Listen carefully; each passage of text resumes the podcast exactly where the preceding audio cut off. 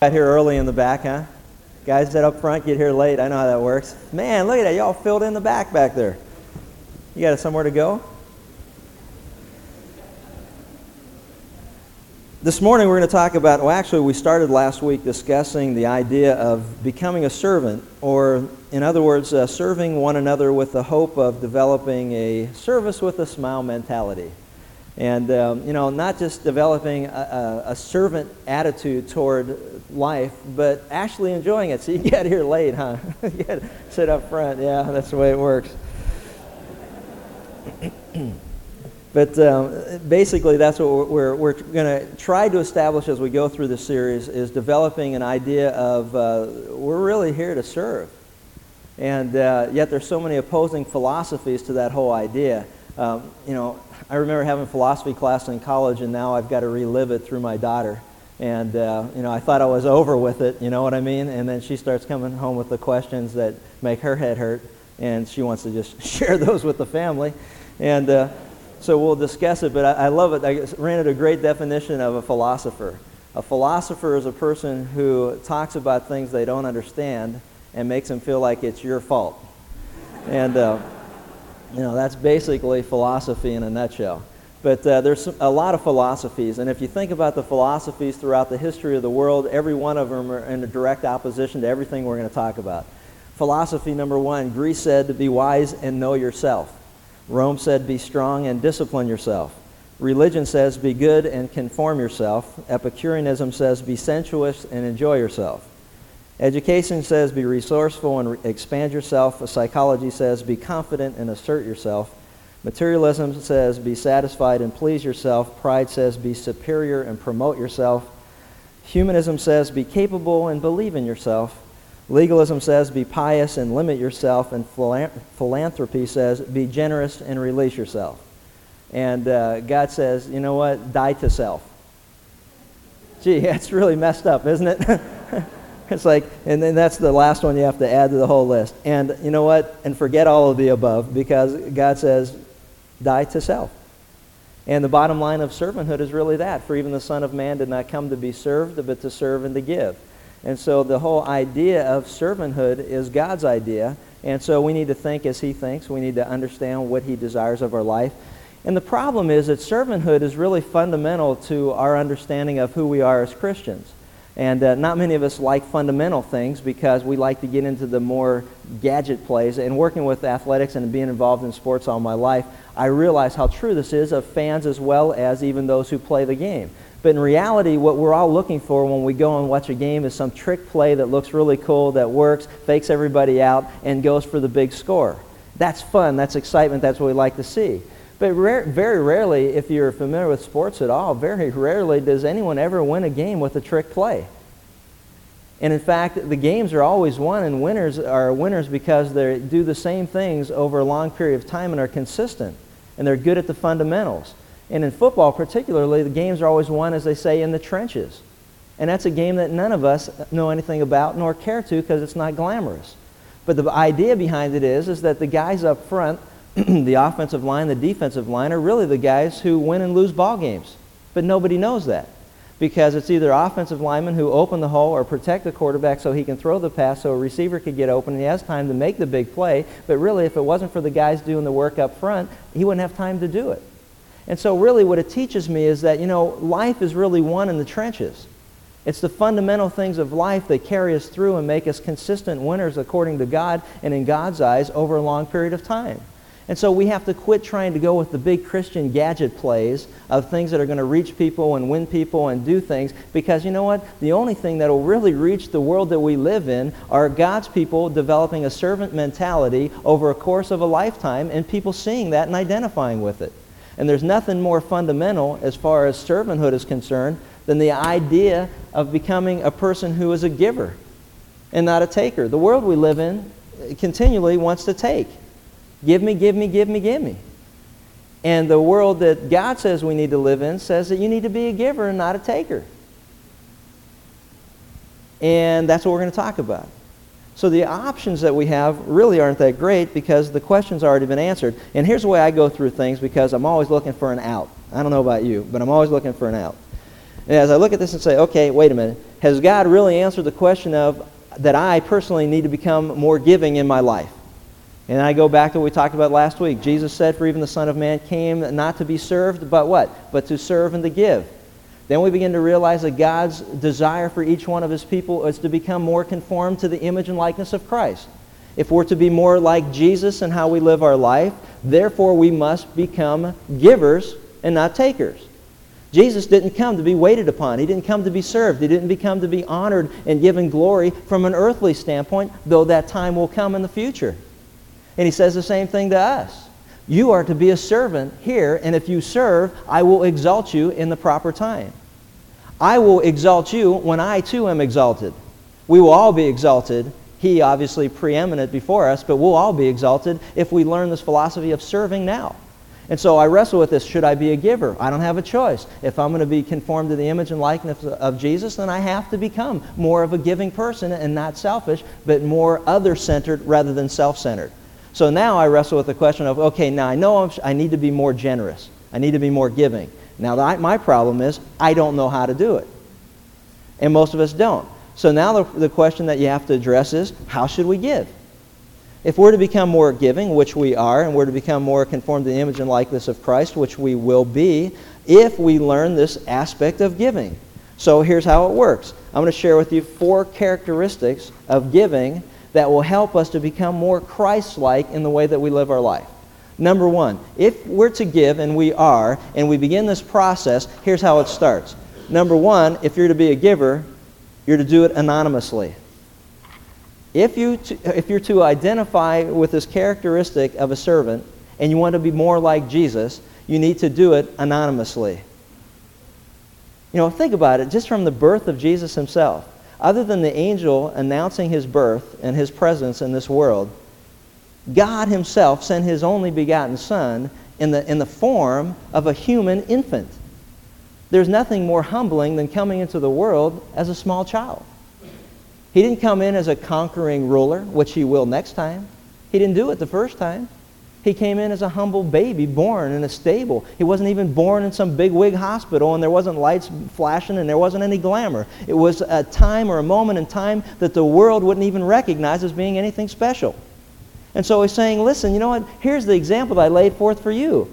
When I gave to this world, I did so almost anonymously, in a quiet way. Jesus said the same to us in Matthew 6. Listen to what he says. He says, and be careful not to do your acts of righteousness before men, which he's talking about in this particular case, giving. He said, Don't do it before men to be seen by them, because if you do, you will have no reward from your Father in heaven. So when you give to the needy, do not announce it with trumpets as the hypocrites do in the synagogues and on the streets to be honored by men. And I'll tell you the truth they have received their reward in full. But see, when you give to the needy, there's that contrast again. When you give to the needy, don't let your left hand know what your right hand is doing. Now, that's not don't let your wife know what you're doing. Just want to let you know. I got all these little angles we're looking for, but that's not the one. Don't let your left hand know what your right hand is doing, so that your giving may be in secret. Then your Father, who sees what is done in secret, will reward you. God's saying the world gives on the basis of everybody needs to know. If I'm going to give something, I want people to know how generous I am. I'm not going to give and have nobody know about it. What would be the sense of giving? You know what I mean? I want everybody to know. I want them to name a wing after me at a hospital. You know what I'm saying? I want a library named after me. I want a school named after me. If I'm coming up with the big change, I want people to know that I did it. That's the way the world gives. See, now churches are pretty cool because churches really don't do that. See, because can you imagine? Stop and think about this for a second. You got somebody comes up with the big change for a building program at a church. You can't really call the church the church of John Smith the big benefactor. You know, you, you can't really do that. But it's really hard because we need to raise the money and we know that that'll stroke that person to be recognized. So somehow we got to let everybody know who's kicking in the big change because the person kicking it in may not kick it in. See, the world operates on that premise. And then we as Christians, begin to be conformed to the image of this world that molds us into that thinking and says, you know, that's the only way we're going to raise any money. So we need to stroke people and let them know we know what they gave so that they get recognition because if they don't, they may not give. God says, man, you know what? You guys are really messed up. You don't understand this thing of serving. That's what I'm trying to teach you, is that you need to give anonymously. See, a church would never name their building after a person. I mean, because they gave money, you may name a building after a person who has been dedicated in time over a period of time and has served and have given themselves, and that's a fine honor to do that, and there's nothing wrong with that. What I'm specifically referring to is naming something after a person because they come up with the bucks. So we don't do that in church, right? Because, geez, it would sure be, it would just be too screwed up, and then everybody would know how screwed up we are because they'd see the sign out on the Tustin Avenue there. Church of the Big Benefactor. You know, here's his name. Uh, so what we do is we do cool things like we, we like put their name in hymn books and stuff. You know what I mean? Or I remember a church uh, uh, that I had previously gone to, and, and, they put the names on chairs. You know, how many of you have ever been a church like that? Come on now. There we go. Look at that. I see your hands. So uh, you've been there, right? And then they got like the cool building down the street. They got the big stained glass windows with your name etched in them. That's cool. You know? And why do they do that? Because people want to be recognized for giving. Now, listen to me and listen very closely. This isn't so much a criticism of that type of method for raising funds. Believe it or not. This is a criticism to us as individuals who need that type of building program to encourage us to give funds. That's really the indictment. The indictment's not against people that come up with cool ways to raise money. The indictment is against selfish, greedy, stingy people who would not give unless they're recognized and honored in some way before men, or else they're not coming up with a check for you. That's what the indictment is. Now, here's this attitude of serving that blows us all away. Jesus says, hey, when you give, don't let anybody know that you're giving. Because your Father in heaven, God sees your heart, which is really the motive behind your giving anyway. He sees your act of sacrifice. He sees your contribution. And He's the one that will reward you for that. And I would rather have Him reward me than have my stupid name on a hymnal. I don't know about you, and you're going, well, geez, um, but we got our names on hymnals.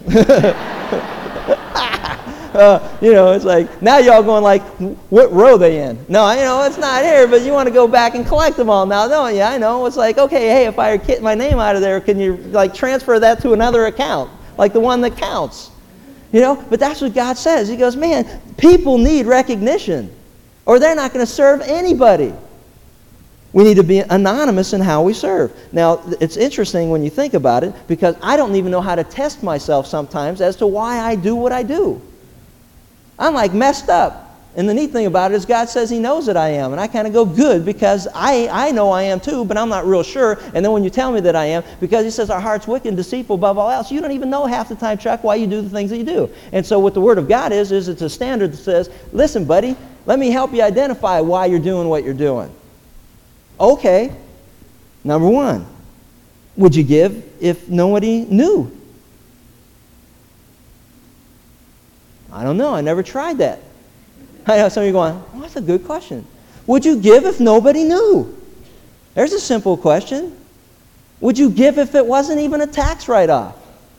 Which it may not be the way things are going. you know, think about it. The only good news is that there's a whole bunch of charitable organizations with a lot of lobbyists that are making big money running these charitable organizations that are taking most of the money for themselves and not spreading it out to the people that need it. And the only good thing we got for us is greedy, selfish people in those organizations who are going to fight like heck to make sure we don't lose their tax exempt status. So, but think about it for a moment. You know, uh, do you expect repayment of some kind? If you give, is it not just you're giving because you're giving, but you're giving so you can get something somewhere along the line? And if I give, then they owe me. I know ministries that are run like that. It's unbelievable. The persons that give the most have the most input and say, no matter how stupid they are spiritually. Oh, big old so and so's cashing the big check again. Well, let's listen to what the idiot has to say. You know, and it's like, you know, it's not, it is, it's not a matter of spiritual maturity, it's a matter of checkbook balance. That's pretty pathetic. And y'all go, no, that doesn't happen. really? Get out of your house once in a while. you mentally keep track of what you give. How about Matthew 25? They're standing before the Lord. They say, Jesus, didn't we do these things in your name? We did this, this, this, this, this, this, and this. And he said, Man, you, I don't even know you. And then it goes on and it says, You know what? When I was hungry, you fed me. When I was naked, you clothed me. When I was thirsty, you gave me something to drink. And you know what God's people said? When? I don't even remember that. He said, When you did it to the least of my brethren, you did it unto me. A servant's heart, a genuine servant's heart, says, Man, you know what? I don't even know that I'm giving. I don't even keep track of what I'm doing because I'm serving the Lord. I'm not keeping track of any of this. When did I do that? Really? Man, that's pretty cool because I don't even remember. This is neat. I'm glad you kept track of that. See, that's what genuine servant, a genuine servant's heart is toward giving. They do so anonymously. I like what one woman wrote. You know, it's interesting too. This is an interesting side note, but in uh, Romans 16:23, there was a guy named Erastus. He was a city treasurer, and when they were doing archaeological digs, they found his name on a piece of pavement that was uh, in the city of Corinth. I guess it was the Corinthian building program. Erastus came up with a couple bucks, probably out of the treasury, and. Uh, and then had his name put on a piece of, you know, a piece of concrete that was put in a brick that was put in the ground. But I think it's pretty funny if you think about it because, see, we haven't changed. Man has not changed. The Word of God has not changed, and it's still applicable today as it was to the city of Corinth and their building program that they had going on. But here's an interesting poem, and I want to read this to you. And it's by Ruth Harms Calkin, and she writes this in a, in a poem that's, that's entitled I Wonder. She says, Lord, you know how I serve you with great emotional fervor in the limelight. You know how eagerly, how eagerly I speak for you at a woman's club. You know how I effervesce when I promote a fellowship group, and you know my genuine enthusiasm at a Bible study. She says, But how would I react, I wonder, if you pointed to a basin of water and asked me to wash the calloused feet of a bent and wrinkled old woman day after day, month after month, in a room where nobody saw and nobody knew. I wonder. I like that. Nobody saw and nobody knew. I wonder. You see, because there are many servants of God that sit out here every week and you're doing things in the trenches of life. You're doing them on the line of scrimmage and nobody sees and nobody knows, and you continue to do it because you've got a servant's heart. And I want to encourage you to continue keeping on, keeping on, because the battle is won in the trenches, and God sees what you're doing. And He will reward you when the rest of us don't even see it, don't even know it, and don't even appreciate it. What I'm hoping to do throughout this series is get us to realize how important it is for all of us to get in the trenches and begin to serve again. Stop soaking and start serving. That's where the battle is won, and we're in a battle. I wonder. I like what she has to say. Number two, the second thing is if we're to become servants as far as this whole concept of giving, we need to do so generously. Now, that's a, a, real interesting concept in and of itself because it's difficult when you think about it, but we need to do so generously. And in uh, 2 Timothy, we read this, verses, uh, chapter 1, 16 through 18. Paul writes, May the Lord show mercy to the household of Onesiphorus, because he often refreshed me and was not ashamed of my chains. On the contrary, when he was in Rome, he searched hard for me until he found me.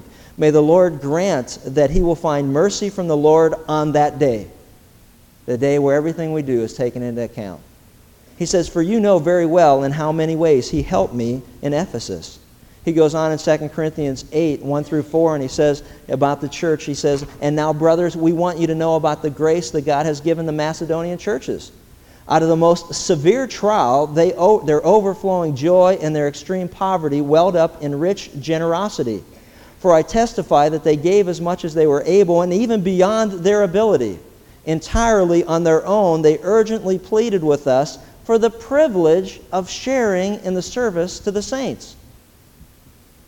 Here are a couple of passages that indict us when it comes to being stingy in how we give.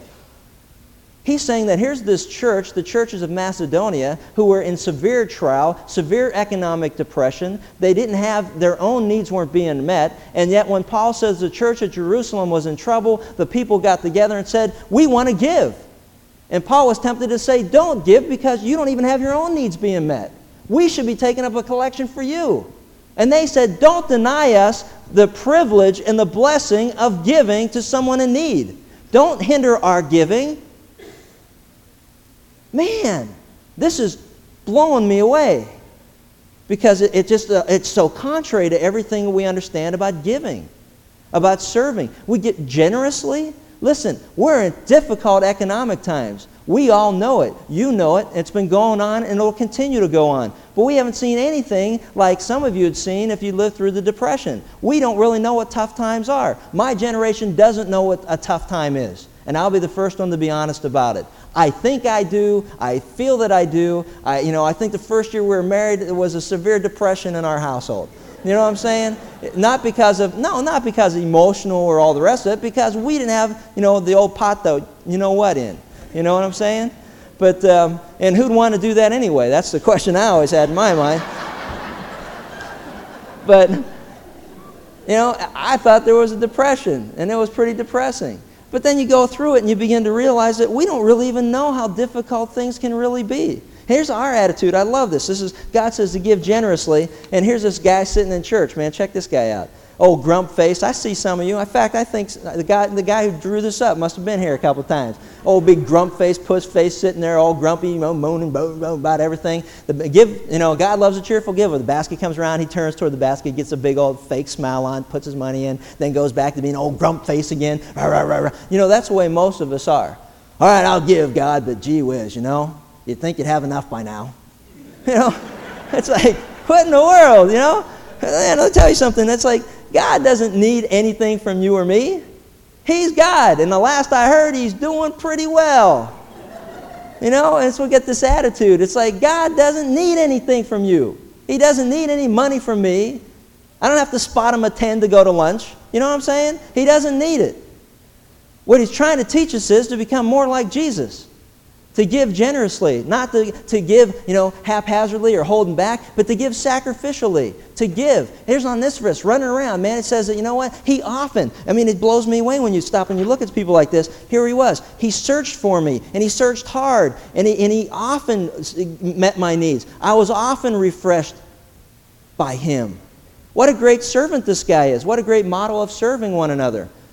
He met his needs often. He searched for him in difficult times, trying to find him in prison. And he met his needs, and he was abused for it, and he was ridiculed for it. But he didn't care because he realized what it meant to be a servant, what it meant to give, and how refreshing it was to the person that received it, and how Christ like it is. I mean, that's what it's all about. Give generously. You know what? And it's amazing because some of us, I, you know, we all know, we don't know how we're going to make it till next week. But then I started to realize, you know what? We don't know sometimes how difficult it really is. I was watching a TV thing the other day, and it was about some kids that were in trouble with the law, and one of the rehabilitation programs was to have them work with what would be called handicapped people. And I'm starting to realize there is no such thing as a handicapped person. Because a person that loses one arm feels sorry for a person that loses two arms. A person that loses one leg feels sorry for a person that loses two legs. You know, Dennis Byrd, he couldn't walk and people were feeling sorry for him, and he didn't feel sorry for anybody because he knew that Jesus was in control of his life, that God had a plan for him. And he began to realize, I don't have anything to feel sorry about because there's always somebody worse off than me. We're selfish people when we believe that we can't give to meet the needs of another person because we need our needs met. That's when we've crossed the line and we've become selfish in the sight of God. We need to look around us and say, you know what, Lord? I have nothing to complain about and everything to praise you about. Use me as a servant. And if I've got anything and you want me to give it, and it's the only thing I have left, and you find someone that you think needs it more than me, then I want to be able to just open my hands and let it go. Because God wants people that'll serve Him with an open hand and not a closed fist. Here's the way I've seen it. It's like this in ministry too. When you open your hand, you say, God, you put in here whatever you want to put in, and you take out whatever you want to take out. But when you hold on and you become possessive and you clutch something, whether it's materialism or anything else, then the only way God's going to get it out of your hand is He's going to bust every one of your fingers. He's going to bust your hand because if He wants it, He's getting it out, and your grip's not going to hold it. So you got to learn just to give it up, man. God, you want it? You take it. You want to put something here? That's cool too. Whatever you want to do. I came in here naked. I'm going out naked. Can't take it with me. Can't take it with me. I, I don't need it. You put it in, I'll turn around and pass it around. Generously. And I like this one. He says we're also to give voluntarily. Voluntarily. Now, this is a neat concept. How about this guy? Here's the way most of us feel. Voluntarily? Whoa! Like you're sitting out there, you ever say, we need a volunteer. That's like the death kiss in a church. It is. It's like the kiss of Judas on your cheek. We need a volunteer. And then here's what we usually get. Well, if no one else will do it, I'll go ahead and do it. And I'm like, you know what? I don't think it needs done that bad. I don't care what it is. It doesn't need done that bad. If you can't find somebody who voluntarily says, I want to do that, then it doesn't need done. Because how good is it going to get done? And how about the people you're supposed to be serving? They're going to be real pleased by that approach. Hi, I'm here to serve you. That's like going to a fast food restaurant. Hi, may I help you? You want that stinking apple pie with the rest of this mess you're getting? You know what I'm saying? That's the way we are. You know, God says, do it voluntarily. 2 Corinthians 8, look, man, for I testify they gave as much as they were able and even beyond their ability, entirely on their own. You got that? entirely on their own. This is cool. Man, there's nothing worse. And think about it, because this is human nature. This is actually sin nature. You got somebody big. Come on, now we're going to pass that basket around until we get what we need. Now pass it around. And they keep passing it around. It's like the guy says, I know God's speaking to someone. Please come. No, come on down front. God's tugging on your heart. Oh, come on now. And this service goes on forever. Finally, some old tired old person who's got something to do, somewhere to go, comes crawling down to the front.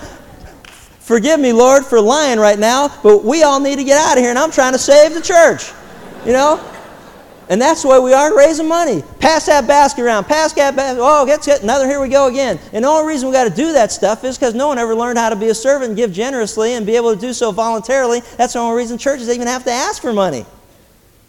Think about it. You should be looking for places to give. Hey, Lord, you're blessing me this way. Where should I be serving? How should I be giving? Where should I be uh, donating money, time, effort, energy, serving? Where, where, should I be doing this, man? This is great. you know, I need to find a place.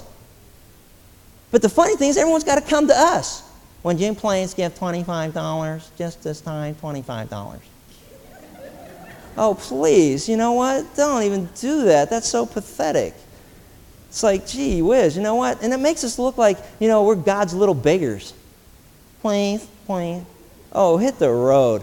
You know what? In fact, I've been to churches, man, you're lucky you get the hat back, yet alone anything in it. You know what I'm saying? It's like, man, alive.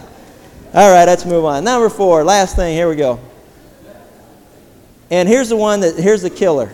Because some of us think we can get off just writing a check. Easiest thing to do is write a check, right? Here, just take the check, get off my back. That's the way it is. Ah, there's the servant's heart.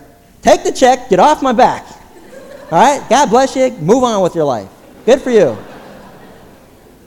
But here's the problem that we have. If you want to have a servant's heart and you want to give and become more like Jesus, I mean, can you imagine Jesus saying, Father, can you send someone else? I don't personally want to get involved. Think about how stupid that is. But think about how that's so true of our lives. I don't want to get involved. I'll write a check. I'll send in a contribution. I'll leave the stuff off by the curb. You can come by and pick it up. But I don't want to get involved. I don't want to see the people who are getting these things because it might move my heart to realize how selfish I am. So if you can do me a favor and just keep this sight, you know, keep their sight out of my mind, then I can comfortably just give a check whenever it comfortably fits our financial position. But if I get personally and be involved, then I may end up spending time with people. Oh my gosh, you may have to spend time with somebody. And we know you don't have any time. We may have to give more than we originally were going to give. And you know you couldn't do that because you only got so much. How can I spend more time? And I, I have to give effort because I'm so tired all the time. And certainly not any more energy. See, when you give personally, you have to give of yourself. It's sacrificial. You give of your time and effort and energy and finances and resources, and you cry with people, and you rejoice with people, and you bear one another's burdens, and you're involved in the lives of people. We want to serve and not be involved with anybody personally. Onesiphorus said, I'm going to be personally involved. I'm going to find him. I'm going to find Paul. I'm going to meet his needs. I'm going to pour myself into the man's life. I'm going to serve. I want to become more like Jesus. Are you personally involved? Hey, you're not getting off the hook, man. You're probably already feeling, well, I think I can cough up a couple more bucks somewhere, but man, hey, this isn't what it's all about. It's everything. It's you. It's all of you. And what I'd say is, or none of you. Because God doesn't stinking need you to serve Him with a grump face. We don't here in this class, we don't here at this church, we don't anywhere need people who are serving under compulsion and not voluntarily. If we can't get enough people to serve that want to serve, then we won't do much. That's all. But remember, the game is won in the trenches. And if we're going to make an impact in our world, in our community, and with our friends and family and coworkers and everybody else, if we're going to make an impact, then we're going to have to serve in the trenches. And you know what? And no one may ever find out about it but God Himself.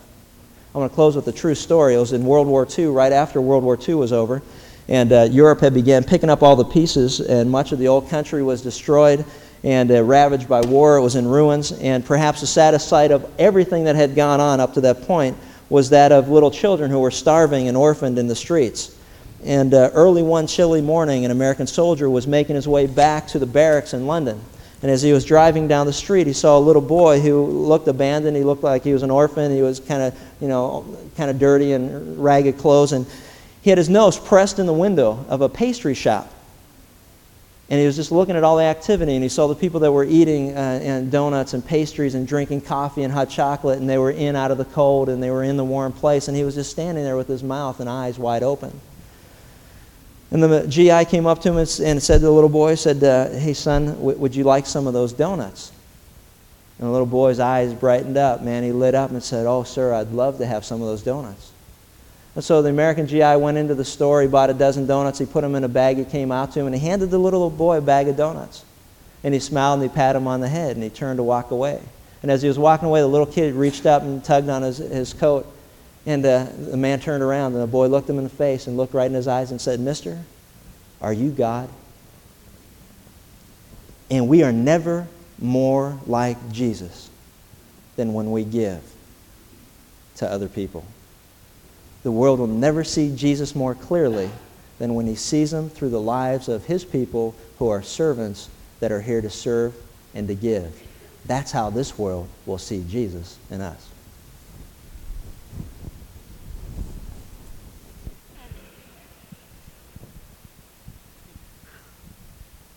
This morning we're going to sing a song for you entitled I've Just Seen Jesus.